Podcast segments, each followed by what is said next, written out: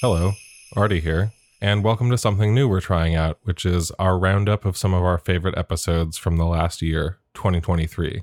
So, over the holidays, and as this year comes to a close, we're releasing a Best of 2023 series. This is by no means objective and making plenty of tough decisions to leave a few favorites out, but also featuring some newly unlocked patron episodes that people have been asking for for a while. So we'll be releasing one every weekday, and we'll be back with the first episode of the new year on January 8th. In the meantime, we want to say thank you to all of our patrons. It means a lot to us that we're entirely independent. We don't do ads or sponsored content and are entirely listener supported, so your support goes directly to helping us make deeply researched episodes just like the ones you'll hear this week. And if you're listening to this and you're not a patron, you can support us at patreon.com slash deathpanelpod.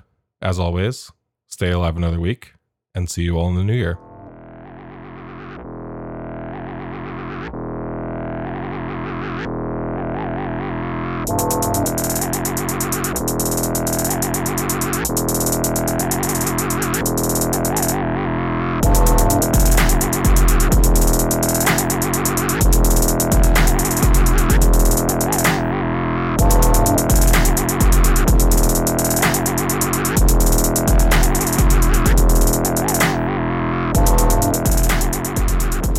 To the Death Panel.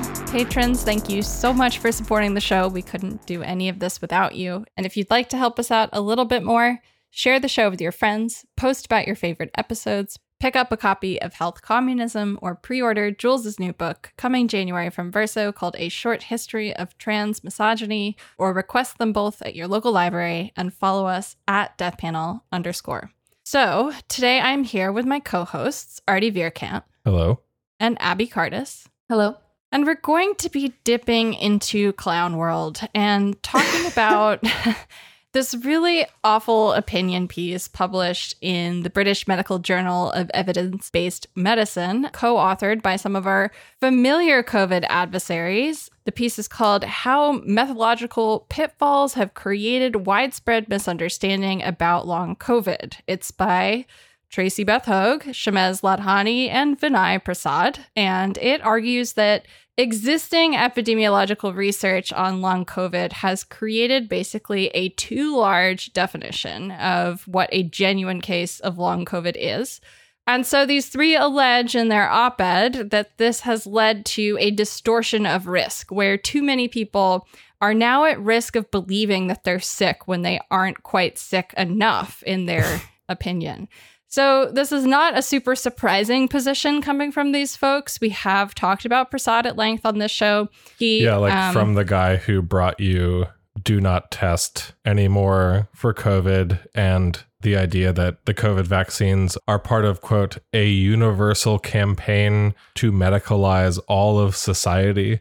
Is Pfizer making more money from the people they're saving, or are they making the bulk of their revenue from their universal campaign to medicalize all of society? Comes this new yes, yes. unsurprising take. Yeah. if you liked his past hits, uh, you'll love. Yeah, no, I'm joking. So Prasad, for those who don't know, though, um, he's a hematology oncologist, um, known for his Substack, uh, bad podcast, and pandemic minimizing, and you know, being a big fanboy and participant in what is called the evidence-based medicine movement, which is not the kind of good thing necessarily that it sounds like at face value. Um, now, the other two co authors uh, one is Tracy Beth Høeg, who calls herself a physician scientist and a parent advocate. And she's best known probably for her, um, yeah, her involvement in reproducing the narrative that COVID is really no big deal for children. Um, that we should definitely actually send those kids back to school, get them infected. It's part of how they build their immune system. You know, she's one of the co authors and co leaders of the Urgency of Normal document and crew. And the third co author, Shamez Ladhani, who is a UK based pediatrician and epidemiologist, he's well known for writing and doing knowledge production that argues that masking children is either useless or dangerous. It depends on the piece, basically, or I guess on his mood. He's also, uh, in the last year, really focused his attention on, you know, reducing the amount of COVID vaccinations that kids are getting. Um, his advocacy has really been focused on the idea that vaccination will not prevent long COVID. Ergo, there is no point to vaccination um, for children. So basically, these are some of our, you know, rogues gallery of COVID mitigation haters who, you know, have come together to put together this op ed and argue that we really, really, really, really need to put up these firm and hard boundaries around the category of long COVID. And I think it also goes a little bit deeper than that because I think when we first saw this paper, in a way, you know, my first reaction to this, which has gone around a lot, I think a lot of people have critiqued it. Quite a lot of people also have just uncritically regurgitated it, particularly like in the UK press. Actually, this like really went around. And of course, this gets reproduced as like study says X, right? Like study says, even though it's not a study, it's an opinion Mm-hmm, piece. mhm. Uh, study says, you know, prevalence of long COVID is uh, overstated and it's just kind of this thing that people therefore are too worried about. Um, we should stop worrying about it quite as much, et cetera, et cetera. And, you know, I think, I, th- I think the reason that we wanted to talk about this in particular, not only because, as Bea is mentioning, it's kind of like a perfect overlap of these like clown world figures like Prasad, who we talk about relatively frequently, though we, I think, try to talk about them as little as possible because for us, the pandemic is not about individual personalities it's about kind of the overall you know schema or, or whatever but i think for us this sort of paper this kind of opinion of theirs captures, I think, what has been one of our main concerns with how the medical professions under capitalism may respond to long COVID over the long term, basically, which is to say, as we'll talk about over the course of this episode, talking about this paper, deciding we need to, you know, severely limit who does and does not qualify or or whatever we need to be like very seriously from the very beginning rationing resources and kind of drawing these lines between who is a verifiable or deserving non-deserving uh, long covid subject to the point of even suggesting that we should you know sort of do away with this term uh, Mhm, long mhm. covid like they suggest very plainly in the paper we should you know do away with long covid as a term so that people are not identifying with it Mhm. essentially And as we'll get into, for a paper that is centralized around the theme of the limitations with existing methodologies, there are a lot of methodology problems within their own argument. And they are making all these claims, again, about methodology itself. Partially, I think, because it is, you know, both, you know, their regime of expertise, but also because it makes it harder to parse where they're actually coming from. But Yeah. Abby, Yes. Abby will help elucidate that and articulate those nuances as we go through it. Um, but first, I think we need to stop and take stock of what this is and what this is trying to do. You know, as uh, Artie said, this is an op-ed, but is as it's been passed around, it's been treated as something that is much more uh, serious like rigorous Yeah. or Yeah. or uh, full of evidence than it actually is, which is worth noting, like right from the top. And it's been referred to not just as this thing that it isn't, but as a study that invalidates prior long COVID research, which is really Yeah. important. So this is not only being overblown, and it's being claimed that this also supersedes and invalidates prior understanding and research on long COVID prevalence, on what long COVID is. And it also, you know, is being treated as fact and given the kind of deference and respect that a personal account um, that embodied expertise of long COVID, your own fucking experience of long COVID, will never ever receive. And I know that is so fucking frustrating. So I just, for all those folks who are listening who are experiencing long COVID, who have been living through long COVID, I just wanted to name how infuriating it is to hear these motherfuckers talk about this shit this way. I want to say something additional about what this document actually is Mm-hmm. because you know it is it is an op-ed but it's classified if you go to the BMJ. Now the BMJ is fucking responsible for this because I don't know how this shit made it through peer review to begin with, let alone as being what it is classified as. So there are typically different like types of articles or things that get published in scientific journals. Like there are commentaries, which are basically like op eds. And then there are like analyses, which are typically, you know, like data analyses or some, you know, some type of like experimental study finding of some kind. And this thing is classified as an analysis, but it is not that. It has no results, you know, like Right. the authors did no analysis, they consulted no data. And not only is it not an analysis, it's not even like there are two types of sort of like scientific paper that like summarize a body of literature. Um, there is what's called like a meta analysis where you're summarizing a body of literature and like doing math on it. Basically, you know, it's kind of like very formal. And Anal- you might like try to pool the data or like try to calculate uh, or harmonize all of the um, the results across different studies. Th- this is certainly not that. And then there's like a, a more qualitative version of that that's like typically called like a systematic review or something like that. And even that is pretty rigorous. You know, like if you're going to review the balance of evidence, like the body of literature that exists out there, um, to do a systematic review, you know, you have to set pretty stringent criteria for how you're going to search the literature. You're going to identify like which types of studies uh, you're going to look at. You know what I mean? You're going to figure out some way to like evaluate the the the quality or the reliability of the evidence in all of those studies. This isn't that either.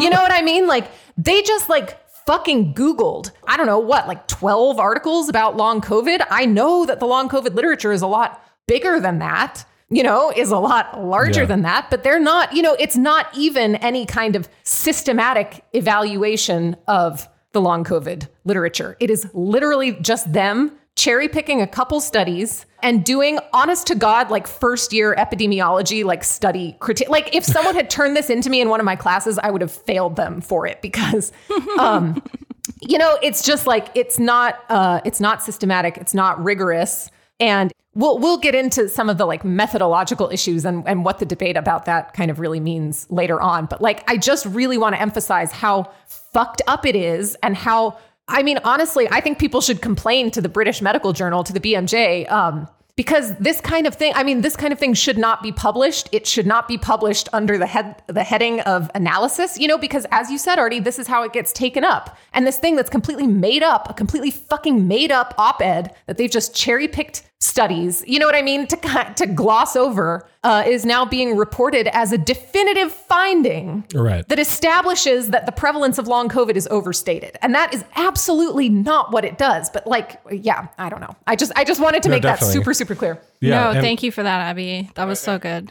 I'm glad that you set us up in that way too, because I think it's really easy. Like I was, I think the way that I wanted to enter this was first ideological, sort of, before we get into the methodology. But I think it's really important that you brought that in to just remind us really quickly before we get into any sort of the details of what is being asserted here, whether ideological or methodological. Right. Uh, that this is, if you look at it from a perspective of kind of like knowing how the social construction of science works, this is both, as you're saying, a misclassification and basically like totally cherry picked information in order to make their points, which even in the assertion of their points, it's like they don't, I mean, wh- whatever. We'll, we'll get into the problems with it in, in a moment. but I think that it's important to um, name before we start going through some of the things that it asserts. I want to just sort of really make sure that we are grounded in an understanding of the types of ideological imperatives that this position paper basically on long covid just completely wears like front and center like wears right on its sleeve. And and these like ideological imperatives i think ultimately shape both the conclusions that they come to and also shape i think the entire nature of the question that they think is the most important or whatever to ask about long covid. So to to get into this i want to just uh, i think we need to look no further than what is in this paper labeled i know this is a silly thing to do but literally looking at the key messages box. Like there's a box hell that yeah. says like this is the key takeaways. So i'm just going to read really quickly. There are three key messages that they are trying to convey about long covid through this paper. One the existing epidemiological research, they say, on long COVID has suffered from overly broad case definitions and a striking absence of control groups, which have led to a distortion of risk. Meaning, as we'll get into in a second, the term long COVID is too broad, and that means that people have a distorted, quote unquote, view of the risk of long COVID. Two, the unintended consequences of this distorted idea of risk may include, but are not limited to, increased social anxiety and healthcare spending, mm-hmm. a failure to diagnose other treatable conditions misdiagnosed as long COVID, and diversion of funds and attention from those who truly suffer from chronic conditions secondary to COVID 19. Mm-hmm.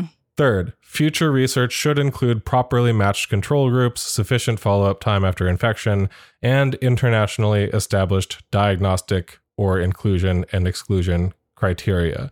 And I just want to highlight a couple things really quickly before I just turn it back over. But I want to say, first of all, is in the first one, the idea of quote, increased distortion of risk, right? It's like, sorry, are you saying it's not happening or that it's not real? Are you saying that it's real and it's some sort of, uh, it comes like the, the, argument comes to mind that it's like you know they're suggesting it's sort of in people's head that it's a social contagion that people are like seeing that long covid exists or seeing the prevalence of long covid reported in the media and that they're deciding that they have long covid even though they don't ooh or something. Mass hysteria. um, and then i just again i just wanted to like hone in on two things. They are fixated on this idea of this uh, quote increased social anxiety and quote increased healthcare spending which I think these two things just kind of go to show this is what they actually are concerned with or purport to be concerned with. They are suggesting essentially that people are getting too concerned over long COVID, that they are thinking that they're sicker than they are, or that they're thinking that they have long COVID when they don't, or something. Yeah. I mean, there's also, I guess, some of where I think they're going with this comes from spending a little too much time digging through Vinay Prasad's YouTube channel. So I will yeah. say, like, this is, I think, implied in in what they're saying, but I feel like what they're saying regarding the distortion of risk is something along the lines of not only is the risk surrounding long COVID, uh, in their opinion, being distorted in all of these ways, but also that long COVID's distortion is being used to distort the severity and the understanding of risk regarding COVID writ large. Mm-hmm. And in particular, asymptomatic or quote unquote mild mildly symptomatic COVID, which are, again, this is the target, as already mentioned at the top, of, of these cases that Prasad recently has been going on these screeds saying, do not test yourself, do not you know, yeah. report your mild case because if we don't report our mild cases, he says in that piece, then we will do our part basically to stop the cycle of mass hysteria by refusing to participate in the aggregation of the data that fuels that hysteria. I know it's early, but can I play that clip that oh we my have? God, yes, okay, please. So yeah.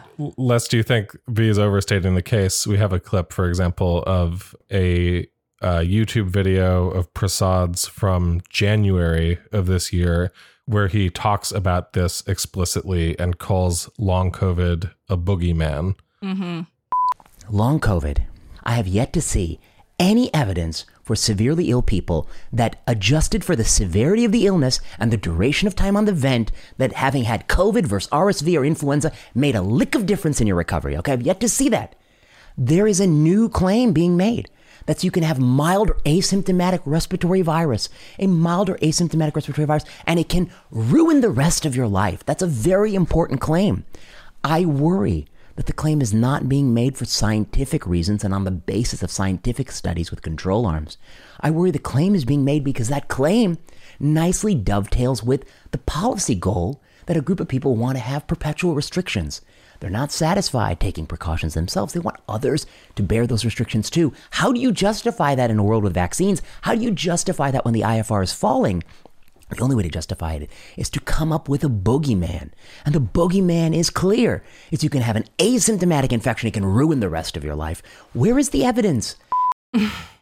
so I mean, I wasn't I wasn't being facetious. I wasn't exaggerating. That is that is exactly basically this claim, right, that he's making here is that not only is this going to have these huge harms in terms of people who in his opinion do not deserve to consider themselves ill and are, you know, sort of participating in what's called illness behavior out of some, you know, psychological issue, which again, he's like fully not qualified to make a judgment like that as an oncologist, but that he that he doesn't care about that, right?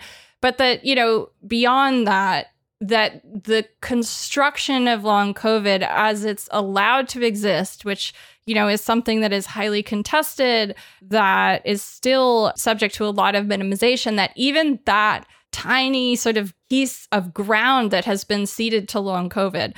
That this is part of some big fucking ideological plan for, you know, forever lockdown fucking bullshit. It, it I mean, this is literally you know, a conspiracy theory that people are using a diagnostic category being negotiated, which is a normal social fucking process of medicine, as he should well know as an oncologist. You know, this is an instance of diagnosis being negotiated uh, in the public sphere, which is common. This is how this works. It's contested, and he's saying that that contestation, that that patients having any involvement in this whatsoever, that that all of these other researchers, that they are part of some big fucking plot for restrictions forever. Like, what the fuck are you talking about? This is literally a conspiracy theory, much like a lot of the other things that he puts forward, frankly. Yeah. And to that end, also, you can see that, you know, that ideological commitment goes so far as to, again, in this paper, they write, quote, we propose future research avoid the umbrella term long COVID and instead more narrowly define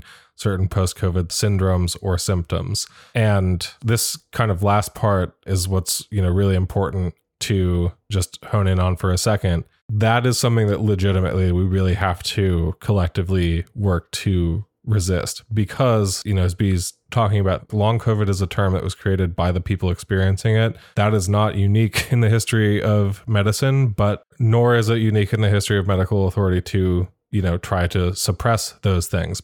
This then puts that in a long tradition of self-directed advocacy that it's not surprising to see threatened here, mm-hmm, right? Mm-hmm. Uh, because it's always threatened whenever a patient groups name something that it, people in various gatekeeping positions come to believe is, you know, shortcutting the social construction of science or whatever, as they are basically explicitly saying here, right? Mm-hmm. Um, I, I just wanted to put this out there front and center because I think this is something that is a demand we need to keep on the medical establishment and that needs to be resisted in terms of the social reproduction of this idea, right? Because while they're not the only people to be saying this right now, they are saying it really explicitly. Mm-hmm. And so, again, it is important to retain long COVID as a term, as a container. Like, if only even because of its because this allows the patient group with it to have and maintain a political identity that is singular that they created themselves. Right. Mm-hmm. Yeah.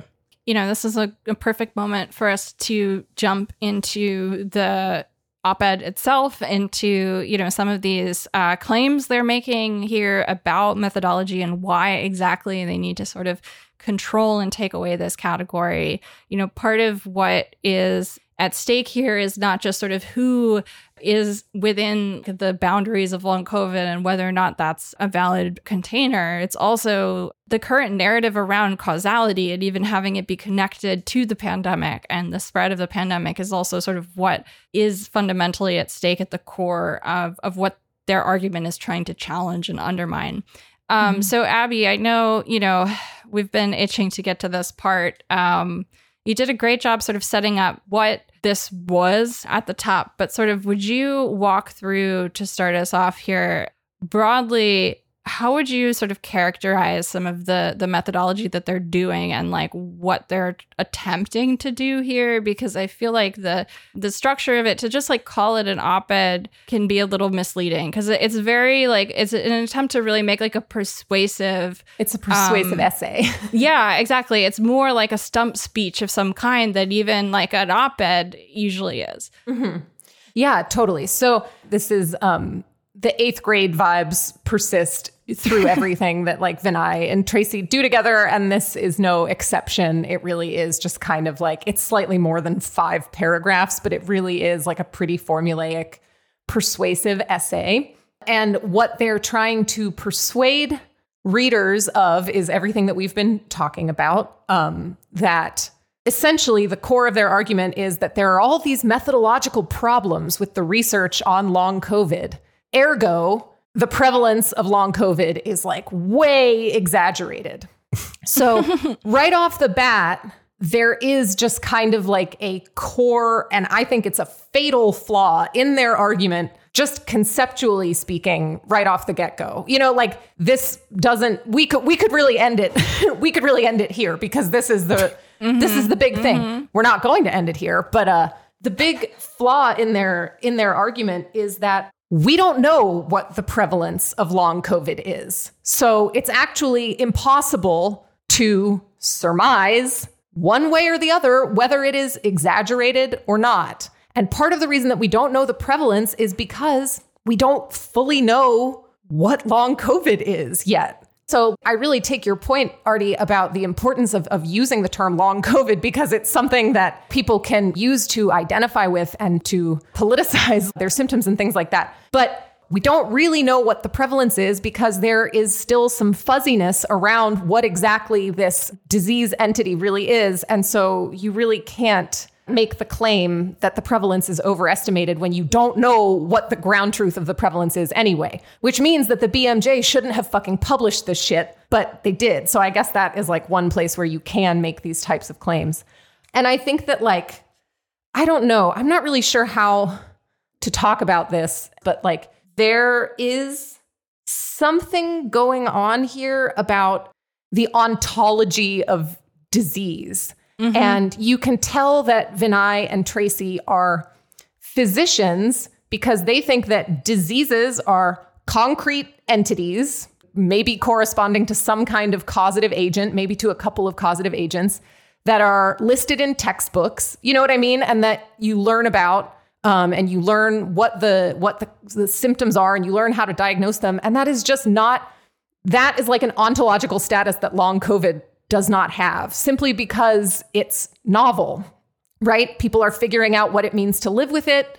People are trying to figure out how to study it. Well, and this is explicitly an attempt to pre limit what that. Oh, is. absolutely. It's an attempt to pre limit it. And something else that's going on that's kind of sinister, maybe at like the ideological level or at more of like a meta level, is the way that they're trying to, to pre limit this population of people who are, you know, sick enough uh, to have long COVID or to claim that they have long COVID. The way that this is being done is a persuasive essay that purports to review the methodological issues that, in their view, plague the existing research into long COVID. But the thing is that the methodological issues that they identify that they're treating as like fatal, you know, that they are treating, that they are just straight up claiming um, are resulting in this this inflation of the prevalence of long COVID. These methodological issues are really, really context dependent. I mean, first of all, they're common to basically all research, certainly in public health and certainly observational research that isn't like sort of randomized controlled trials. Now, Vinay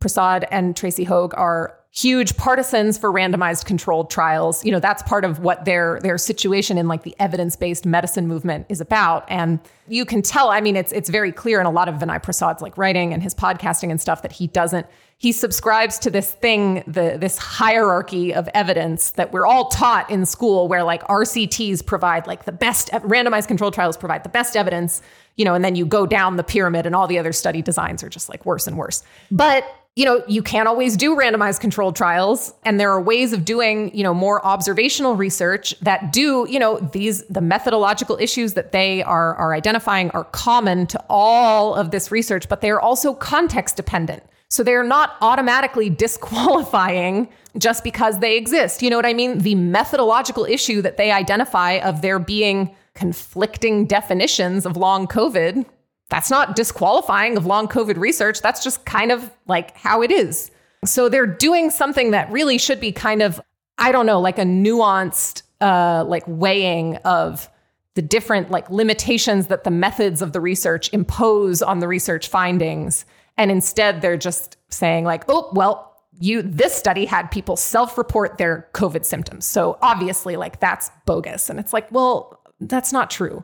So I don't know. That's just kind of my like very very general overview of what I think is wrong with this. Like I think it's a, a it's a mode of like argumentation that they are are using that that doesn't really work. But basically, like they can't they have no basis to make the claim that they are making because we don't know what the true prevalence is.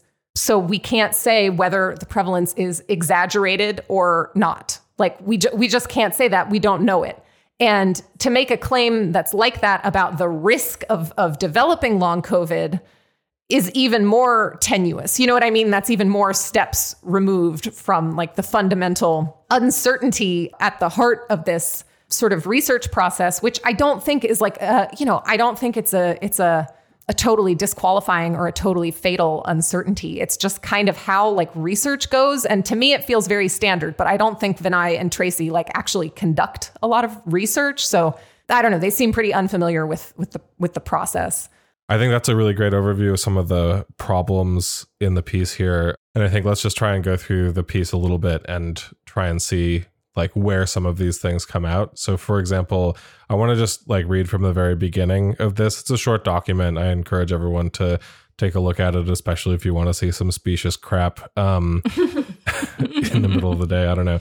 Uh, th- this is how they they begin and frame the whole uh, argument, and then I want to get into kind of each of the specific sort of gripes that they seem to have about the current state of long COVID research. Uh, so they write, quote, high rates of long COVID or post-acute sequelae of COVID-19 PASC continue to be reported in academic journals and subsequently filtered to the public. um, you'll see a lot of this language. For instance, the CDC, uh, Centers for Disease Control and Prevention, recently stated nearly one in five Americans who have had COVID 19 still have long COVID. Many scientific publications overestimate PASC. Uh, they're making they go to length to like use that instead of long COVID. Um, many scientific publications overestimate PASC prevalence because of overly broad definitions, lack of control groups, inappropriate control groups, and other methodological flaws. That's an overview of some of the elements that we'll be talking about in a moment. Quote, this problem is further compounded by inclusion of poorly conducted studies into systematic reviews and meta analyses that overstate the risk.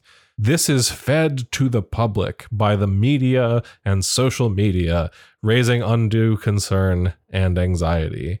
This paper aims to discuss these estimation errors and why epidemiologic research on long COVID has been misleading. Um, and then I wanted to note again, they later they later add the quote: "We propose further research avoid using the umbrella term long COVID."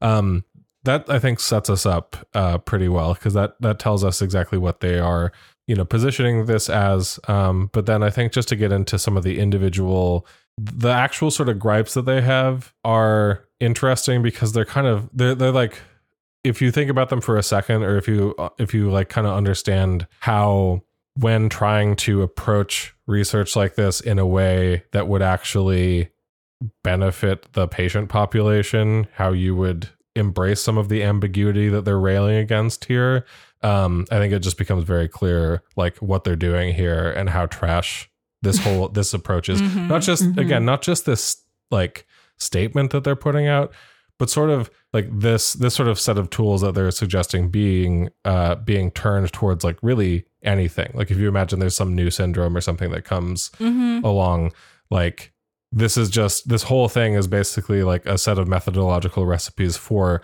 as severely limiting like who you're going to identify as who you're going to like try to be you know helping or or however you want to phrase it uh who we're going to be trying to be caring for when you're like assessing who is and is not in a patient population in any case so the first concern that they have is they talk about how the prevalence of long COVID is supposedly overstated in existing medical literature because they say they, they have kind of two two main gripes I'd say at the outset. One is that they say essentially that the definition of long COVID is too expansive Yeah. is too broad, which Mm. is a one whole issue we'll get into, I think, in a moment.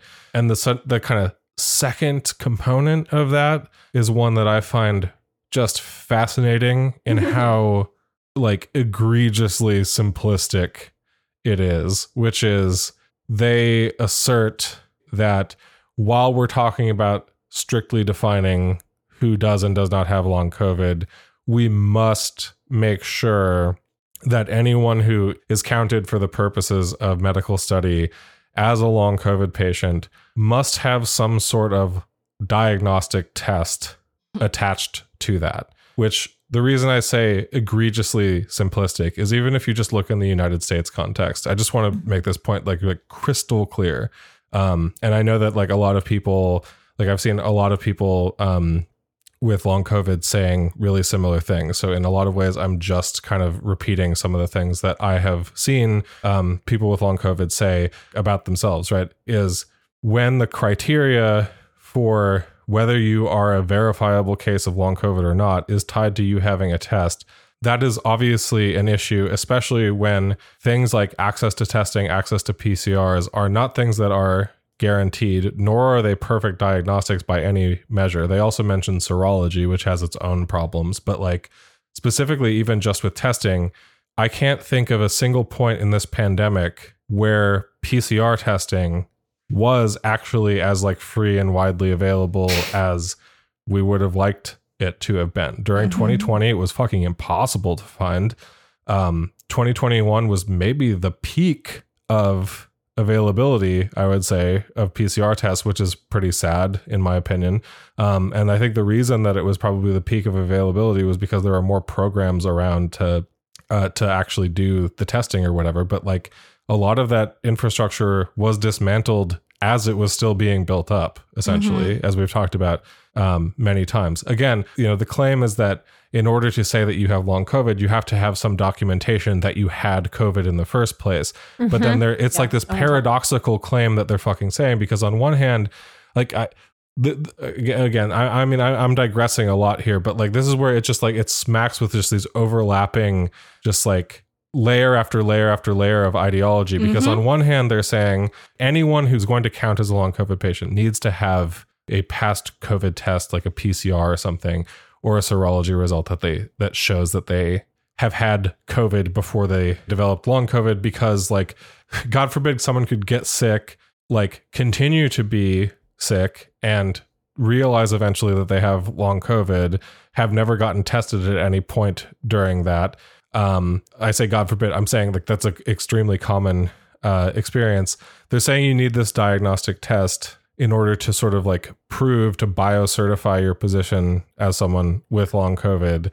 And saying that presumably because we have to like discern who has verifiably had or has not had COVID before, um, when at the same time, like one of the co-authors of this paper, Vinay Prasad, is like the guy going around saying, "Don't test anymore, opt out of the testing regime or whatever," and is saying stuff like, "I think we clipped him the last time that we did a clip of Vinay Prasad in uh, in a previous episode."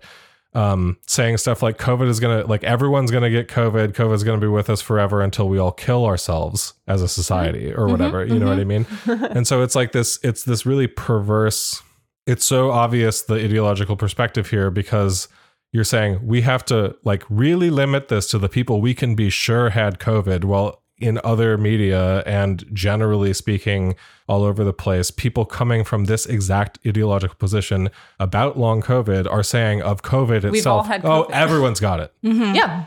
Yeah. No, Like, exactly. excuse me? I wrote that down. I, w- uh, as you were speaking, I was like, uh, something very interesting about these folks is that different parts of their own internal lore are inconsistent with one another.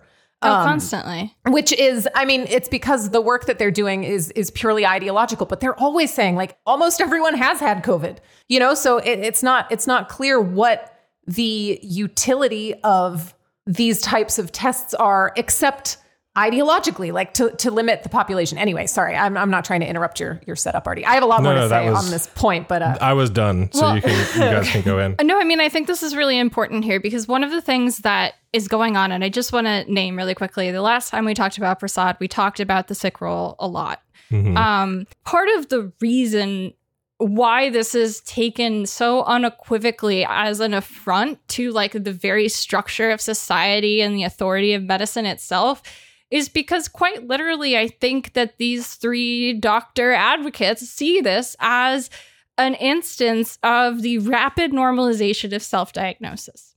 Yep. Hmm. This is a process that every single sick person engages in. Let's be real.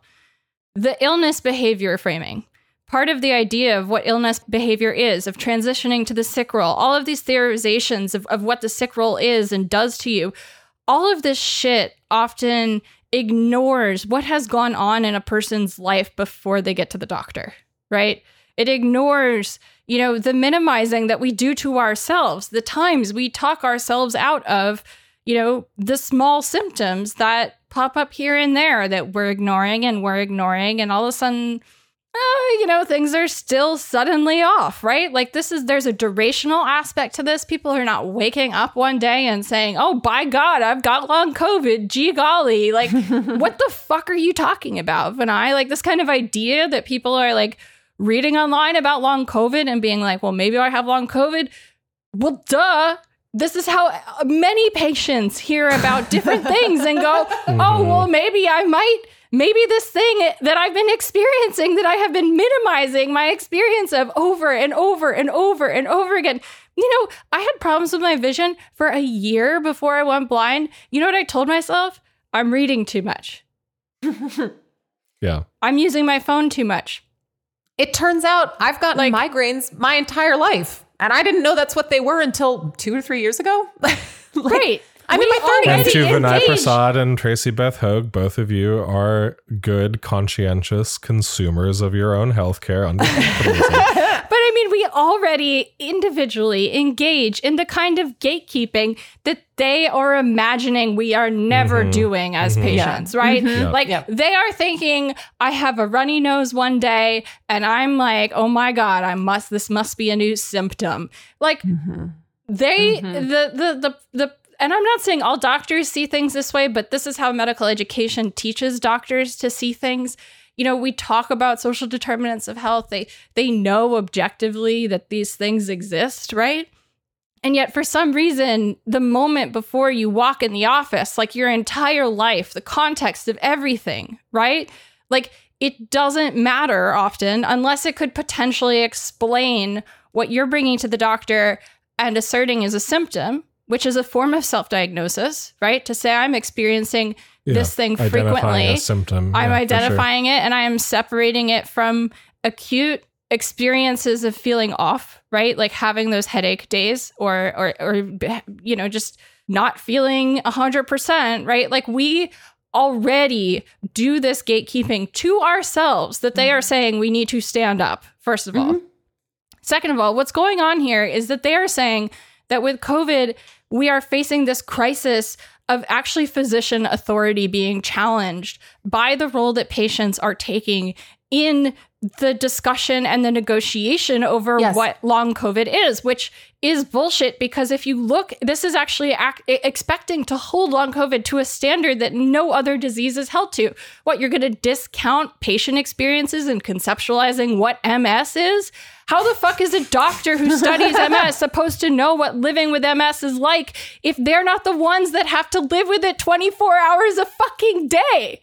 You know what I mean? Like, it's absolutely illogical. And that's because this is a baseless, soundless, ridiculous defense of the physician control of the Yes. authority of who gets to say who is sick. Like if we think about, you know, self-diagnosis, this is a part of everyone's process of of deciding that you're sick with anything. Right? Like how do we all decide to test ourselves with COVID? How do we decide that we have a cold or the flu or all those people who experience symptoms and say, "Oh, you know, it can't be COVID, it's definitely allergies." and are in denial, right? This is this is what self-diagnosis actually is, right? It's it's not some sort of magical claiming of of um you know some kind of like secondary gain or or searching for an identity. It is literally just making meaning out of the observations of how your body is responding to your everyday life. And 99% of the time, the people who are entering into that clinical encounter saying, Here are symptoms I would like to talk to you about, Mr. Physician or Mrs. Physician or whatever the fuck, they're going to think, Okay, here's someone who's coming in with like a list of things that they've already preconceptualized and thought about. This Ooh, they- person is coming in. Googling. Right. They've been going to Dr. Google, not Dr. Me, like blah, blah, blah. You know, like all these motherfuckers who are like this. And and what that is ultimately is this is a very big violation of norms, which is mm-hmm. like the idea being that you're supposed to sort of come into the doctor, I guess, naively ignoring your own observations about your lived experience in your life and what's bothering you and just sort of regurgitate information at them so that they can what I don't know, interpret what you're experiencing without your input. Like it's an absolutely ridiculous framing to think that this could be removed from the clinical encounter. But this is a normative expectation that is held by physicians, namely but other medical professionals alone. And the idea is that, you know, the authority and expertise that their degrees and experience confers on them allows them to be the only people who have the expertise to decide who is genuinely sick and who is I don't know victim of a social fad who went to Dr. Google and is now you know experiencing some sort of paranoid hypochondriac delusion right which is like if we think about this here again as a negotiation over a causal narrative like did covid cause this or did hysteria cause this is basically what's kind of being negotiated here this is a ridiculously complicated causal assertion. What, that instead of being exposed to this virus that you have all said we're all going to get and everybody's going to be exposed to, and that that could possibly have some effect on the world, no, that uniquely groups of people have coalesced and infected each other with a fucking mass hysteria social contagion where they're all playing ill for fun? Like, what the fuck are you talking about? Yeah, and I mean, I think it's really important to like. I, I don't think it's possible to read this another way, and it's really important that we don't read it any other way because I think that you know, for example, I mean, they're really explicit about this. They write, quote, one French study, for example, found that self reporting of persistent symptoms was more strongly associated with the belief of having been infected than with having had laboratory confirmed SARS-CoV-2 infection. And this this is kind of just thrown off as this evidence for this is why we need like these really strict diagnostic criteria as though again as Bea is asserting as though it's like it's not that people are experiencing something real realizing that there are similar experiences other people are having and saying oh my god there's a word for that that's Right. probably what i have and figuring that out no it's a it's like a social contagion or something i keep i keep uh, i Mhm. kept over the course of reading this i kept thinking over and over about some of the conversations that we've had recently for instance about like the whole sort of like anti-trans discourse about social contagion for example and the idea that transness is this thing that has to be get, kept through psychological distress and immiseration and that like the only thing that's creating all these trans people all of a sudden is like TikTok or something like that. And I say this in part because like not only do I think that it's an important analogy to like draw because these are groups of people who are under attack in unique ways obviously but in ways that are like the the tactics used against them are overlapping here this like social contagion thesis right? But also because like I have to say I had this the experience of watching one of Vinay Prasad's YouTube videos after I had you know been reading this and like thinking about this overlap specifically the first ad that I see on this fucking Vinay Prasad YouTube video is an ad for like some reactionary documentary about how like trans identity is just a social contagion. Mhm. I just I want to bring what you're both saying kind of down into the muck of the actual text of this thing because like all this stuff is going on in the background and I think the way that Bea put it is really is really smart because this document represents at once a negotiation over the causal story of COVID and long COVID. So it's a negotiation over how it is that COVID itself and and not just COVID itself, but our pandemic, our pandemic policy has resulted um, in long COVID. You know, at the individual or population level, that's very much a, a contested causal story, and they are trying to weigh in in one very specific way. And it's also a negotiation over who the narrator of like long COVID Yeah. ought to be, I guess, or like who Yep. has the epistemic authority to make claims about long COVID. And I feel like if we view the piece in this way through these two lenses, it's a lot easier to see what they're doing because their argument actually proceeds in a very weird way. So, like in the first, you know, we, we've alluded to this a lot, but in this, in the first section of the paper, um, what they start off talking about is um, the the thing that is is weakening, you know, research into long COVID that makes all the epidemiologic research about long COVID unreliable. In their view, uh, are these issues with case definitions? Okay, so this is how their argument is proceeding. They're saying that the population of people who you know claim to have long COVID is too broad, and in order to make this argument, they are saying it's it's just weird how they do it because they're like, okay, you know, this population is too broad. That's that's what they believe, but they're they're making this argument about biocertification and needing to certify serologically that people who claim to be experiencing long COVID actually did have COVID. But you can you can almost miss it in this section because they say, you know, like there are four, I think, like internationally used um, and accepted like consensus definitions of long COVID that that people are working with. And all of those definitions do like require some kind of like antecedent COVID infection. Um, but they quickly just pivot away from that. And they're like, you know, they could just say, like, hey, you know, like we recommend that studies use one of these four definitions for now.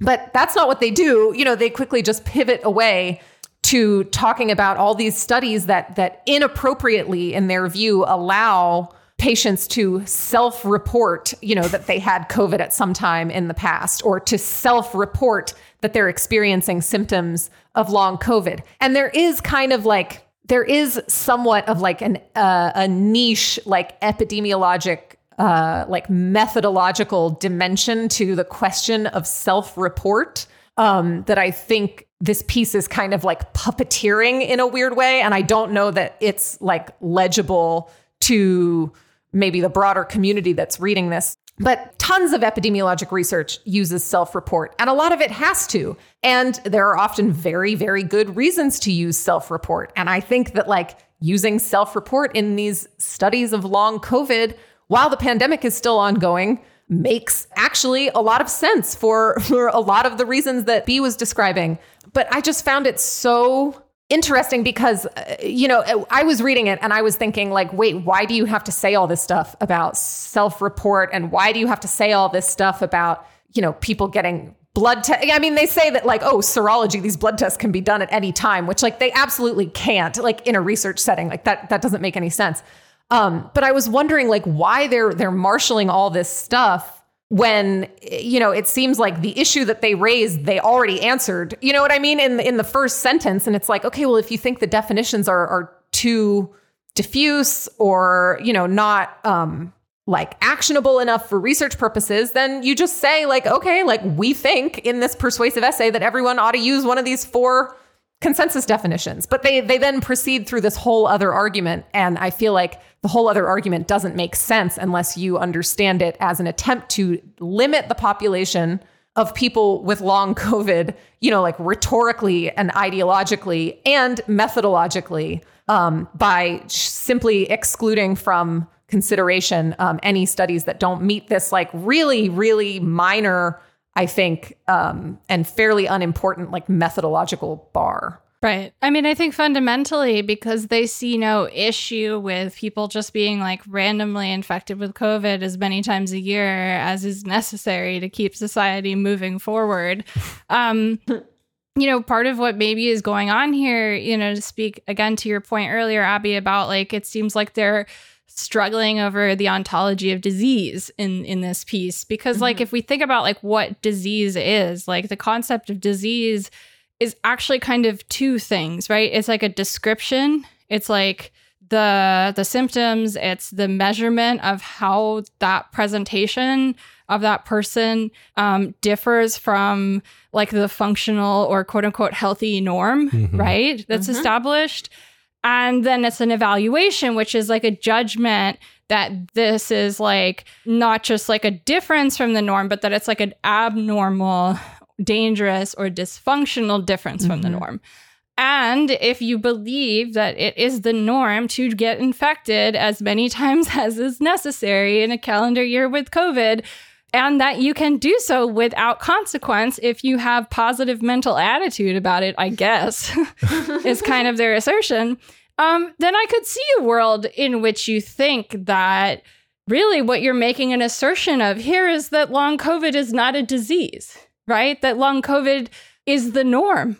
Actually, that these that these things that people are experiencing, they're either the norm or they're being misattributed to COVID itself mm-hmm. um, and to the effects of COVID towards political ends, right? And to, mm-hmm. to, to really make that argument with a straight face to say, this is normal. Think of this as normal. This is not suffering. This is a difference of interpretation a difference in meaning, a disagreement about meaning. I Mhm. mean, it's hard to Mhm. think of a more insulting way to conceptualize what people have been experiencing. But also, this is kind of Prasad's brand, Yeah. right? Of course. Like, this is who he is. This is how he thinks. He takes his expertise, his narrow field of exposure to medicine, and he extrapolates theories about the entire world from that very tiny world that he comes from. Right. Because again, this is sort of, I think this dovetails really well with the stuff that we've talked about with regards to Prasad recently, but also like in the past in the, in the episode that we've referenced again recently, like um, a general theory of Vinay Prasad. There's this idea that is also, I think, reproduced in this text, but there's this idea, I think, that you have intrinsically sick people and intrinsically healthy people and never the twain shall meet and also Yeah. there's like very little if no uh like i, I want to be a little bit generous i guess and say like there there's little to no um like ambiguity or like uh spectrum between the two in this sort of uh worldview. And i think that that clearly to you know to me that i think comes across in stuff like there's there's assertions in this that you know we we may just be capturing a norm because um they basically say like oh a lot of things can give you the stuff that people identify as long covid you know what i Mhm. mean that like oh sure. That's could just irrelevant. like, um Same with every single other diagnostic category, as you well know, you three motherfucking doctors. um but then they also you know in when you get into sort of what okay what are the problems that they say that they have with these studies that they have chosen that they have cherry picked of the of the studies available. What are the problems that they have with the specific studies that they have chosen? Um they talk about control groups at some length and Uh-huh. one of their problems with there's like a section for instance that says inappropriately matched control groups. I'm just going to read a, a a chunk of this. I'm glad you're bringing this um and this this should tell you a lot about like the way that they think uh, again th- this kind of relates to this sort of like the, the idea of there are intrinsically healthy people and intrinsically unhealthy people. Never the twain shall meet. And there is a you know social danger in people who are intrinsically healthy beginning to view themselves as the costly ill. Uh, so they write quote inappropriately matched controls not only should control groups be included they should also be properly matched to cases ideally by age sex geography socioeconomic status and if possible underlying health and health behaviors There you go. the CDC, for example, estimated 38% of case patients experienced an incident condition within a year of COVID 19 diagnosis documented in the electronic health record, compared with 16% of control groups. However, they failed to acknowledge that those who are diagnosed with COVID 19 in healthcare settings tend to be less healthy at baseline than those who do not seek COVID 19 testing in the healthcare system, which could have biased the estimate by including more severe cases in the post COVID group. And they then continue to um, gripe. That's a ridiculous statement. Yes, it is a ridiculous statement. And then they continue on to gripe about a separate VA study, Veterans Administration, uh, a Veterans Affairs uh, study, where they say, uh, quote, the authors of this study, which looked specifically at patients in the VA system, right, like vet, like definitionally veterans and their families, they say of this study, quote, the authors themselves describe the cases as being predominantly white, male, older, more obese, on multiple regular medications, and having poorer underlying health than the general population. Thus, it was expected they would also have very high rates of multiple symptoms and outpatient encounters post COVID 19. And so there you have what's the norm? in one swift move, we have to rigidly control for this population because you know some of these people are just fucking sick anyway. Some of these people, it's it's it's just like it's the same bullshit as the fucking you know death pulled from the future shit. Mhm. It's the same, you know, it's the same eugenic nonsense that we've seen throughout this entire pandemic and exists in so many ways in our political economy obviously. And that's why it's very easy i think to see like there's so many um you know when you when you look at there there are some for instance uh responses to this paper that are like liberals complaining about certain things that they'll say like certain conclusions that Prasad and Høeg came to at like by the end of the paper. But then they're saying like they fundamentally agree at the end of the day that you should that we need to like severely limit definition of who is and is not a long COVID patient because it's because of basically this argument mm-hmm. Mm-hmm. here, which mm-hmm. is, well, how do we know if they have long COVID or if they're just fucking sickly people and to begin with? I'm Right. sorry, fuck you. like, This is the this is the other thing though, because like identifying disease, diagnosing disease, right? As we said, this is like interpretation, you know, meets the evaluation, right? It's like, is this a description of the norm of a or a deviation, and is this a good or normal deviation? Um, it's also considered to be conferring social legitimacy to the description of the Yep. patient's symptoms. Like, not only relieving patients by giving them an answer, but by giving some of your legitimacy as a clinician to the patient and relieving them of suspicions that they're malingering or of suspicions that you are exaggerating the things that you're going through. Like, this is the thing also that they're saying we have to be very careful about handing out. And also, frankly, they're saying we don't trust our colleagues mm-hmm. to hand this out appropriately, which is, I think, worth saying. They are also saying here that physicians, even though this is all about physician authority, they're also saying that physicians do not have the actual discerning judgment required to well, or that they deny may be too trusting. Yeah. Right. To deny the legitimacy that they're giving long COVID patients when they shouldn't be. Right. Because the idea is that diagnosis isn't just a science, right? Diagnosis also has social implications and subtle socioeconomic implications. If you give someone a diagnosis, are they going to be able to apply for eligibility for disability benefits? Right? So Like- scary. Are they going to become, you know, through this generous moment of physician benevolence and pity? I'm sure how they imagine it that this, you know, stretching of the bounds of physician authority to accept long COVID patients where they're at, like, this is going to bankrupt the country. Like, are you fucking kidding me? The kinds of ways that they conceptualize different uh, distractions from the true problem of medicine and our wealth like transfer system that exists that their profession is uh, really important to right like these are people who they um they survive in capitalism by protecting physician authority and by passing these judgments out. And they're also saying that that part of how we're going to survive is like that all other doctors need to put their judgment aside and listen to what Vinay Prasad? Like what a fucking insulting way to approach your peers.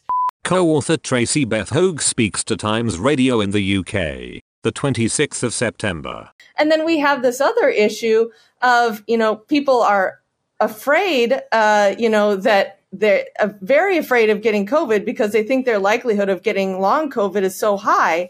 And we also have, you know, people who are going to the doctor with vague symptoms and the doctor says, well, it's probably long COVID because they're reading these papers, but it's not long COVID at all. It's something else Is this that is, they really should be worked up for and treated for. Is there a psychological thing here then that long COVID is something of a crutch? Right? Like there's something fundamentally antagonistic about this towards other physicians as well, which uh, is also, I think, unusual and important to name because it's part of it is also like, you know, a kind of they know not what they do argument. And this whole, you but know, you may think that you're proffering an ultimate social good by legitimating this person who came into your office saying, I have long COVID, and saying, Yes, in fact, you do, but you know not what you do, Right. kind of thing. Yeah. Right. Like mm-hmm. and and I think one of the things that they're most afraid of is the way this diagnosis gives people community. Yeah. And how that gives that community power. And the last thing that Vinay Prasad wants is for people with long COVID to have power. I want to make a very prosaic point about this this particular section about inappropriately matched controls. Again to kind of bring it into the body of the text and to illustrate like how weird you know cuz all of this stuff is so underground and like it's masquerading as a technical document. You know what i mean? Or as Yeah. a like a real scientific analysis or critique and it's not that at all and the arguments are so weird. Like I, I'm saying it again, the arguments are so weird the way they're making them without having this kind of like background.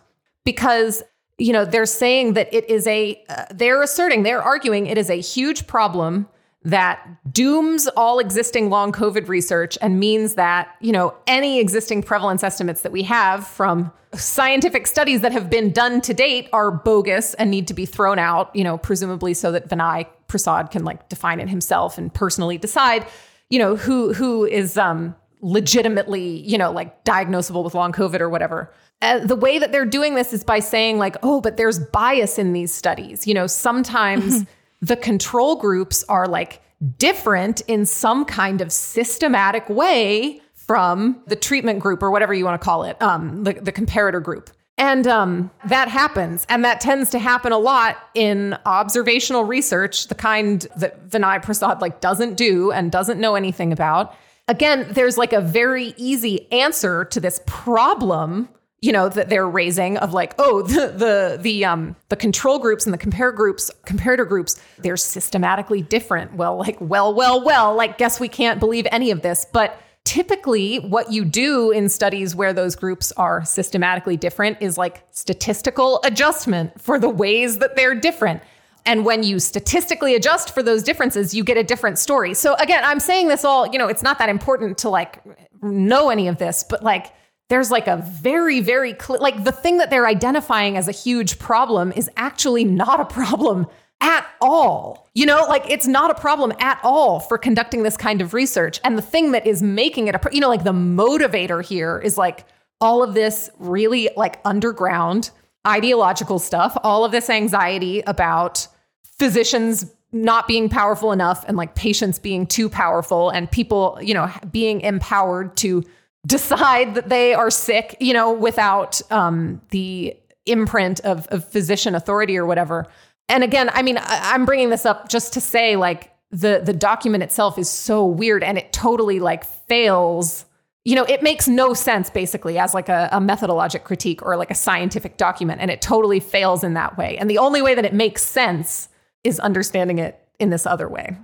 And in that sense, I think it's been very effective at what it is intended to do because, as we said, you know, kind of at the top of the show, like it's getting picked up by media as like a study has identified that, you know, long COVID prevalence is really overestimated. And, and obviously, like, no such thing is the case.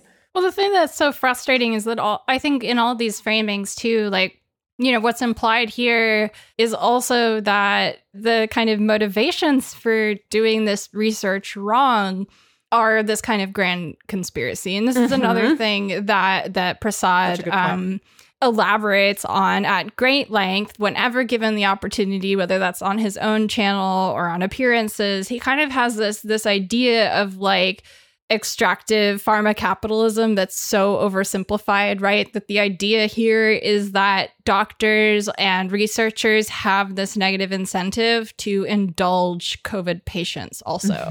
um, and indulge the idea of long COVID because with it comes, uh, you know, some sort of like grant Like you know, social slush fund plus social capital. special social supports that don't exist but could. Yeah. Right. Like the kinds of ways that this also stands up the kind of balance of conflict of interest, right? Like, and that the kind of conflict of interest is contained within the very model of like financialized medicalization, right? But that has to be located and like fought at the level of the individual patient encounter by preventing people from being medicalized. I think that's that's part of also what's what's sort of going on is that like you know you could sometimes when we critique medicalization i'll get questions from people where they were like they're like you know do you ever worry that your arguments against medicalization are going to be hoovered up by these fuckers like prasad right who also critique medicalization but are com- coming from the position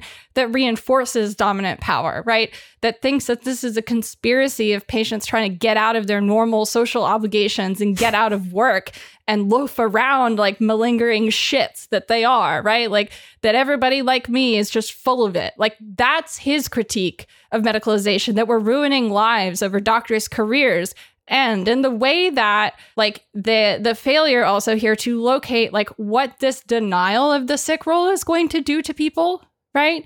The potential causal consequences of denying people access to you know an experience of validity and confirmation of of what they've been going through and the symptoms that they're reporting like as if they haven't already tried things probably to make themselves better. The assumption merely that they haven't already tried to quote unquote help themselves that is contained within in this that like itself there, there is a body of evidence even some of it rcts that show harm from denying people the sick role particularly when looking at for example the ms population historically over time. The amount of people who it turns out later had ms you know ms itself has broken into a number of different things. This is a mm-hmm. condition that for a long time had very little recognition very little legitimacy despite being you know, disabling and well studied. There was little understanding of it. And for a long time, people with MS were denied the sick role and told this is just like an ailment. This is just being, you know, a person with a uterus. This is just like what happens after you get pregnant. This is just like you're reading too much, like whatever it is, right? Maybe you're just tired from work. There are so many ways that those small negations build up into harm, psycho, emotional, physical harm over time whether it's convincing someone's family members that their care isn't valid, right? And how that shifts the entire way other people in their life who are there to, you know, mm-hmm. be part of their care and support network start treating them or how how you know eh, their friends or anyone else right like this is a thing that that they're not talking about here which is also really really key which is like when shit like this goes around, when a study, you know, is or when a when an op-ed is misrepresented as a study and then held up as proof that people with long covid have gone too far, right? And are claiming something they don't deserve. What the fuck do you think that does to people with long COVID skeptical family members when they encounter that information. Yeah. How come, you know, do you think that you can like have these ways where you can say, we do not deserve to be naming this many people in this category and not expect it to have really bad consequences in that person's life completely unrelated to you and your goals and everything you're positioning here, right? Because their whole point of doing this, right, is they don't want restrictions in place, according to them. They don't want protections. They don't want anything to do with COVID. They don't want people to test for COVID. They don't want people to think about COVID. They want people to lie down, boot on their neck. that is their goal. Their goal has to do with like ignoring a reality of disease, and they do not care what harm they do in the process. They don't care what damage they do to people's lives, whether that's delaying treatment, whether that's denying the validity of disease, whether that's denying someone community, or whether that's changing the way someone's community and family members and can relate to them because you make someone else believe that long COVID isn't real. Maybe someone's doctor validates them, but if the person they come home to doesn't validate them mm-hmm. just as fucking bad sometimes worse, worse, right? Like the, the the the kind of stakes here are so completely skewed. And the way that this is sort of framed is like oh this is merely like we just have to have better standards of evidence. This is all about not about me or my judgments. This is a neutral uh, assertion right of what quality evidence is. Mm-hmm. and ultimately you know, it hides this huge ideological, political, and moral uh, judgment that's being passed. And they're frankly encouraging people to pass it on other people in their day to day life. I will um, just paraphrase again Bruno Latour uh, when controversy flares up, debates become technical and I'm down to fucking clown. You know what I mean with a with a technical yeah. debate. But this isn't even this isn't even a good version of that. And um, no. You know, it's internally contradictory. It contradicts things that Vinay Prasad himself has said. You know, I've watched YouTube videos where he says like, "Oh no, like," and it's always you know, I watched a study where he was uh, or a video where he was going through a study basically he liked the study because what it showed was people with long covid are crazy pretty much and in that instance he was fine with all the yeah. stuff that he's criticizing here. He was fine with self report, you know, like he was fine with the definitions He of talked long at COVID length that were about how he was fine was with self-report. it. Yeah. Um, so he's totally full of shit. And this this document has the exact same. You know, it looks like a technical document if you are like a layperson or, you know, maybe you have expertise in something that isn't like public health or, you know, like medical publishing or whatever. It looks really technical, but they're literally, they're just throwing technical shit at the walls to see what's going to stick to undermine like the status of long COVID as both a disease entity, as an object of study, and also as uh, you know like a, a, political entity you know like an entity that is is politicized mm-hmm. out in the real world that has like real um, um, political stakes and so you know i think that that's really this document is just a, a great example of this happening you know like where these Yeah. really high stakes questions about like okay well what is long covid? Like how did we end up with so many people that have long covid in the us like whoopsie doodle you know what i mean? Like did we maybe fuck up somehow along the way? Like all Couldn't of that be. you know Couldn't instead be. of instead of having like a um like a public debate of some kind you know what i mean? Where we're talking about those questions where we're engaging in like meaning making around those questions. Instead you know again this document is is just one example of that type of of that type of debate and that type of discourse getting displaced into this like esoteric you know like technical language and that's really all it is is technical language because i mean the quality Yeah, of thought technical the- language, but the- not technical. yeah, the quality of critical thinking, the quality of analysis behind this is nil. You know what I mean? Like nada. They're just using the, you know, they're just repeating shit that they learned in their RCT textbook in medical school.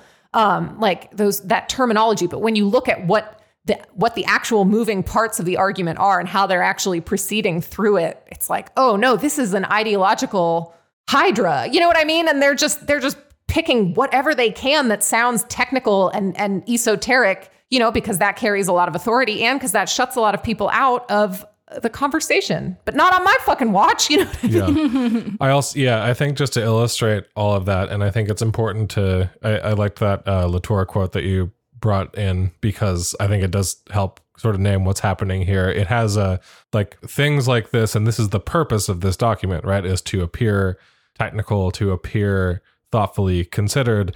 And that's why it is important to kind of go through some of this and say, like, no, like, look, really, this is in meaningful ways, there are many moments here where entire core parts of their argument appear to be just them throwing whatever they can at the wall mm-hmm. and seeing what sticks. I will give a couple of examples here. Uh, one of the mm-hmm. things that they say is long COVID studies are skewed because people are recruiting people into long COVID studies. So they mm-hmm. say, quote, study results may be biased towards poorer health outcomes if participants are recruited by advertising the study as pertaining to COVID 19 recovery or long COVID. How the People fuck else are are you supposed to advertise this study? Like mm-hmm. People who are experiencing lasting symptoms after COVID 19 may be motivated to participate, potentially because they believe doing so may provide insight into their own condition or help others experiencing similar symptoms. wow, Okay, how wait, so terrible this would is- that Wait, be? no, but is- this is the biggest this thing. is disease ontology. Yeah. right, and this is the this is a, a- allegedly the biggest type of secondary gain right, is relief right. that comes with an answer from a s- physician. I mean, how arrogant, right? Yeah. That that uh, the biggest type of secondary gain is not monetary, it's not social. It is the interpersonal psychological relief of having a doctor validate you. Yeah. That is what is at risk here, right? Like it's fucking ridiculous. Well, and it makes But- no sense. Like it, they're talking about um, people's like subjective psychological experience and people's like symptoms of you know as if they're like completely like different and like disaggregate. It's like okay, well you may have had COVID, you may be experiencing symptoms that are consistent with long COVID, but if you see an ad for a study that's about you know like post COVID conditions um, that could activate some irrational part of your brain, like of your psychology, and make you think that you ought to sign up for this, not knowing that you're going to bias these estimates, like in you know in an unbelievable way. By and it's just like, wait a minute, what? Like, wait, what? Like, what are you? Again, this is what I'm talking If about. If i were this going to try and study long COVID in a deliberate and methodologically precise way, I would simply draw a roadrunner tunnel onto the side of the bridge Mm, there you and go. make sure that like I can get, you know, I'm sorry that we're not fucking catching people to like be studied in here by like putting a hunk of cheese on a, like a plate under a cardboard box or something. Like this is not anyway. If I were to study long COVID, I would merely re-enter Plato's allegory of the cave in order to begin my approach, Your journey to understanding. rationality. Yeah, to understand the true contours of long COVID, one must re-enter the the sort of primordial experience and get rid of all else, right? Like the kind of ridiculous um again, standards you would hold no other disease to, Yeah. right? These are standards no other disease is held to. I think another example of this throwing stuff at the wall to see what sticks is actually something that was brought up earlier, which is the serology Mm, thing. mhm. Um, that's just like I, I, I only just want to throw that out there before I kind of bridge to another uh, thing that I want to bring in. But I just think it's important just to note because they say essentially, you know, you need to have a confirmed test or you need to have everyone in the study do serology, and we know from and by serology they mean like do a test to check that there has been you know confirmed prior COVID infection. Yeah, to check your blood of- for antigens or whatever. Right, Or which- antibodies. Even- which we know we've seen like over the course of the last couple of years it's like that is not an ironclad way to know whether you've had covid No. or not like there like there have been tons of reported problems with being able to be actually sure like whether serology like you know you can you can have had what i'm saying is you can absolutely have had covid before Mhm. and not have it show up on your serology like Mhm,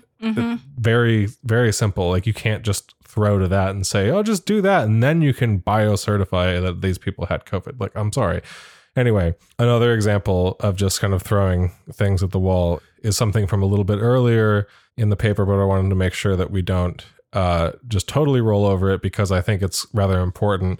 Um, this falls in kind of this area where they're saying essentially one of the ways that they want to limit it is they also want to say that you must have had like continuous symptoms. Like you have yes, to so have had a lab verified case of covid and then those symptoms to just continue and become long covid with no interruption Mhm. um ignoring the fact obviously that like you could have a previous case of covid that could maybe you know most of it could clear it could come back or you could like have most of it clear then you could have like another infection like a small infection later that does turn into long covid but you don't have an acute phase of the you know what i mean? Like there's so many ways to be sick Mhm. that this doesn't acknowledge. And into this That's whole such a good way to situation put it, into this whole situation, they throw this just ridiculous assertion that is based on nothing and that it fits with no, like no one would ever tell you that this is like how disease no no one thoughtful would ever tell you that this is like how disease must work uh, they say quote and another important failing of the term long covid Yes. uh, is that it connotes a permanent or long term condition, such as epilepsy after bacterial meningitis, for example. However, there is good evidence post infectious symptoms after COVID 19 improve over time, even if some symptoms may take longer to improve than others. A couple things about that. First of all, uh, there are many people who have long COVID who say over and over again, my symptoms have not gotten any better and have only in fact sometimes gotten worse for a very long time. That is just that's like part of the landscape and you're just completely contradicting Yeah. That. Like you're clearly not paying attention or to the extent that you are paying attention, it doesn't matter because you're ideologically inclined to just run towards something that you maybe heard some other person say once or Mhm. something. Mhm. Um, the other thing I just want to note, like the this is part of the util the thing that they're complaining about is also part of the utility of the term. I actually think long COVID is an incredible linguistic innovation that has come out of Yeah. this pandemic Mhm. because long COVID is it's not as simple as to say it is what it says, but the long part is really important. It's the Right. only disease name that actually wrestles with like the temporal um like unpredictability and I think it's like a really important naming of also how it cannot be confined to clinical encounters either. Right. Because even chronic could come off as like cyclical. Right, exactly. And obviously some chronic disease is cyclical, but I'm just but some some is constant or some is, you know, again, there are many ways to be sick. But to disagree with the term long COVID because it connotes a permanent or long term condition is in itself like what are we even doing here? hmm You know what I mean? That that is what it, that is what we're talking about. And I think of the many things that are, you know, disqualifying of this overall opinion statement, that is one of the biggest because they are saying they're they're essentially saying like these people are just going to get better. hmm hmm Like don't worry about it. Just let we might be. not have to study it. We might have to do anything about it. Just let it be. Mm-hmm. You know. Right, and and what that is is is neglect. You know, ultimately they're encouraging neglect. They're they're uh, there's two ways, right? Really, to um, enforce this gatekeeping. One is to either establish a more solid basis of evidence, right? Like Prasad, Høeg, like they, you know, they could be doing studies attempting to establish what long COVID is, Mhm. right? That's that's one way to Yeah. gatekeep long COVID. Another way is to pass the accountability to the patient. Uh-huh. Is to pass, you know, the responsibility for that illness talk, that illness behavior, and those perceived symptoms, not from the doctor or to any specialty, avoid uh, to you know attributing that to you know your individual pathology your own personality your mind even um, your social milieu and then saying that you're seeking help and seeking care and seeking the advice of a doctor in and of itself is you attempting to transfer your responsibility back onto the doctor so the doctor is only doing the, the sensible thing and refusing that transfer like if there was any better claim for like the abolition of psychiatry, it's the misappropriation of like psychiatric concepts by other doctors, right? Like in some ways, this whole thing can also be seen as a contestation over which medical specialty gets dominion over long COVID Yeah. You know this is an assertion that long covid you know uh, applies to the domain of psychiatry. Um not to cardiology not to rheumatology not to um neuroimmunology right? Like this is psychiatry which is the the catch-all um bucket for for many unexplained diseases in centuries past right and that's the thing that's so funny about the kind of invocation that we see here over and over that this is mass hysteria. Because where does the idea of mass hysteria really kind of trace back to? Mm-hmm. Obviously, there are a lot of, of like ideas about hysteria and, and sort of social contagion that predate the Middle Ages. But one of the largest sort of moments where you see this concept coalesce is after the Black Death as a way to explain why certain social groups uh, like particular religious sects, for example, experienced higher case rates, which is fascinating if you think about that then in the context of COVID, Yeah. right? The idea of social contagion, right, was literally about why does the plague hit some religious fanatics all in one group and then doesn't hit one religious fanatic group, right? And the assertion was that, well, maybe those people didn't actually have the plague, but they all caught on to the plague. And that existed in a context where, you know, that I, this is, I mean, I'm thinking, you know, even late plague, like 1600s, right? Like this is a, this is a really important idea that also like begins to explain disease groups a, as medicine evolves after the plague, um, after the main years of the plague, let's say, because, you know, I think about that period uh, containment of the plague a very different way now that we've been living through COVID than I used to before COVID started. But like the the, the original context of, of mass hysteria really is also about explaining away a pandemic. And that's kind of beautiful and frustrating and very tragic all at once, personally. I mean, when I when you like sort of step back and look at what we've lived through the last couple of years, like for so many people, this has been a profound renegotiation of what health and medicine means, what the state means, what the purpose of any of all this is. And that is, you know, I think a difficult but ultimately good thing that we have all come to together. And part of that has occurred because we have seen people like Prasad so desperately lay out exactly how physician authority is constructed in ways like this, right? We've seen people tell on themselves as to the point of medical care when they say we have to restrict who can be in the patient group of long COVID because this is a financial issue, I mean, what more evidence do you need?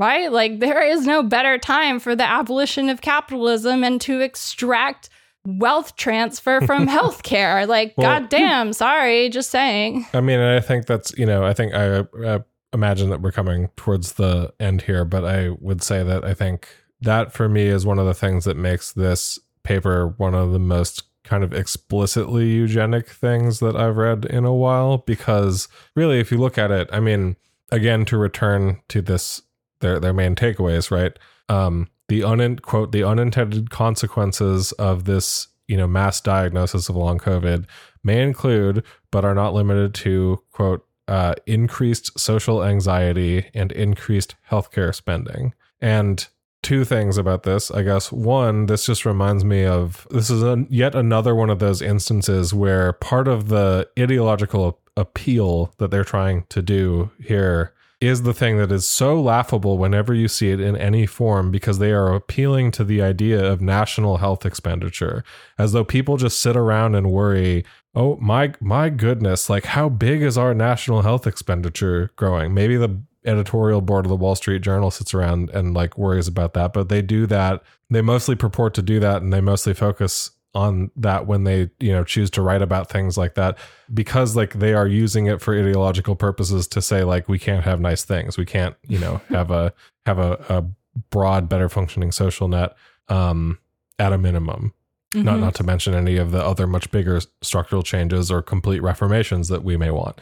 But then on top of it it's this okay who does tying it to health spending and social contagion mass hysteria serve right who does it really serve to be a malingerer hunter right as they're basically purporting to do they're Mhm. essentially saying we need more rigid they're they- you know basically from their perspective it's like oh yeah they could go out and individually try and police like oh no no no that's that's not a long covid patient. That's a long covid patient but that's not a long covid patient or whatever. But more effective is to obviously go through and empower people to be malingerer hunters to say like oh this person doesn't have long covid. They're just trying to like get out of work. They're trying to get access to some social safety net support that doesn't actually exist but that is imagined to exist or something Mhm. right? Um who does that serve though to do to be providing that role of the to be the malingerer hunter? It obviously only just serves capital which i think is the most ironic thing about all of this because like prasad mm-hmm. is this guy who fucking bloviates on his YouTube channel all the time about how not just the COVID vaccines, but like specifically the role of like big companies like Pfizer and Moderna or whatever are engaged in a quote universal campaign to medicalize all of society Mhm. and he like situates this a- analysis in this very like if you took like Adbusters or something and then just made it a little reactionary or something you took a- Adbusters made it like a little bit more like a matt taibbi production or something and then like put it on the internet you know that's like the the kind of uh vinay prasad sort of pretending to fight for the working class kind of shtick bullshit that he does. And it's so ironic again you know to return to this it's so ironic because like at the end of the day what is he saying? Uh we need to curtail people's ability to access the sick role. We need to curt- curtail people's ability to seek and find diagnosis ultimately not just now but in the future especially in the future for long covid when as the you know pandemic continues in order to limit the pool of people who are sick and limit the pool of people who then can like identify collectively as people with long covid who could make political demands i mean God It's- forbid. it's the most like simping for capital bullshit in the world to try and limit this population. Not to mention, obviously, that it's like leaving out the things that you could do that are more important with regards to this population, like advocating for there being actual social supports Mhm. for them. Mhm. Um, I feel like the thing that that's just so fucking frustrating to me at at the end of all this is is you know the way they close the piece, right? Um quote ultimately biomedicine must seek to aid all people who are suffering. In order to do so, the best scientific methods and analyses must be applied. Inappropriate definitions and flawed methods do not serve those whom medicine seeks to help. Improving standards of evidence generation is the ideal method to take long COVID seriously, improve outcomes, and avoid the risks of misdiagnosis and inappropriate treatment. What And uh, who what is to say, well, one, what treatment? And who is to say we can get there without doing the research, albeit Right. flawed in your Exactly. opinion, that we're doing now? Are you really saying, halt, y'all? Lest really the is. good be the enemy of the perfect. We better tell everybody with long COVID to sit down and shut the fuck up. I mean, that is what you're saying he here. is. He is because in his mind there is a discrete, measurable, separate entity out there in the world called long COVID that exists independently of long COVID being collectively socially constructed and understood. You know what I mean as a as Yeah. a diagnostic category. And I think you're totally right. I mean like if we're going to learn anything at all, we have to do this research and some of it's flawed, but that's why I mean a lot of people do it. You know, that's why you do things that are not this um not this article, but that's why you do things like systematic reviews. You know, you can survey a bunch of so-so studies and see, you know, what you can find from them. Like there's there is there is value in doing research that's not methodologically perfect because almost none of it can be. Um, Yeah. Yeah. Well, and then on top of it, just I think the maybe just as the last thing, um, this was mentioned earlier, but I just want to kind of reiterate it uh, as we close out. You know, we started this off by talking about how this paper is asserting that reports of the prevalence of long COVID are overblown. We need to chill out about it. People are getting worked like too worked up about it. They're like self-diagnosing the, themselves or or whatever. And but but the core of it, the core of their argument is reports of the prevalence of long COVID are overblown. A claim which, as we're saying, is never proven, but also a claim that if this is the question that they are purporting to bring in order to go from there to all of these other sort of distant points of we need to you know limit diagnostic criteria we need to do this and that we need to be really careful for the the purse strings of our national health expenditure you know for Mhm. those purposes if that's what they're getting to they are beginning obviously from very much the wrong question because they are saying is long covid as prevalent as claimed or is it simply sort of mass hysteria social contagion? And what that completely ignores this is the part that i just wanted to like really underscore and and and sort of repeat from before. What that completely ignores is the fact that first of all yes there are a lot of people with long covid why are there a lot of people with long covid? The answer is not as they assert here mass psychological like a mass psychological event or something that has like convinced a bunch of people that they have long covid when they maybe have nothing or maybe have something else. The reason that a lot of people have long covid is because of the fucking disaster of a pandemic response that we have had not only in the United States but in the world internationally the reason that there are so many people with long COVID is because so many people have gotten infected with COVID and reinfected with COVID and reinfected again and over and over again. That just statistically speaking, because long COVID tends to be one of the byproducts of a COVID infection, there are a fucking lot of people with long COVID. Mhm. So, like, this is not something that arrived and has become so prevalent because it's a fad. This Mhm. is something that has arrived and has become so prevalent because it is prevalent. yes. And that is so self evident. hmm No, I mean, honestly, the thing that I keep thinking about also is, and I just kind of want to leave us with this today, is that ultimately, like what we've been talking about is about the process of how meaning is made in a clinical setting, in a research setting, and how it is never contained to that setting, right? The the clinical meaning, the the scientific meaning of something, it's never bound in these clinical encounters. Like what happens to a patient before they walk into a doctor's office is often so rarely taken into account. How could you even possibly, as a doctor, assert that you know, for example, that someone's anxiety is uh, productive of symptoms, quote unquote, or as the result of experiencing those symptoms.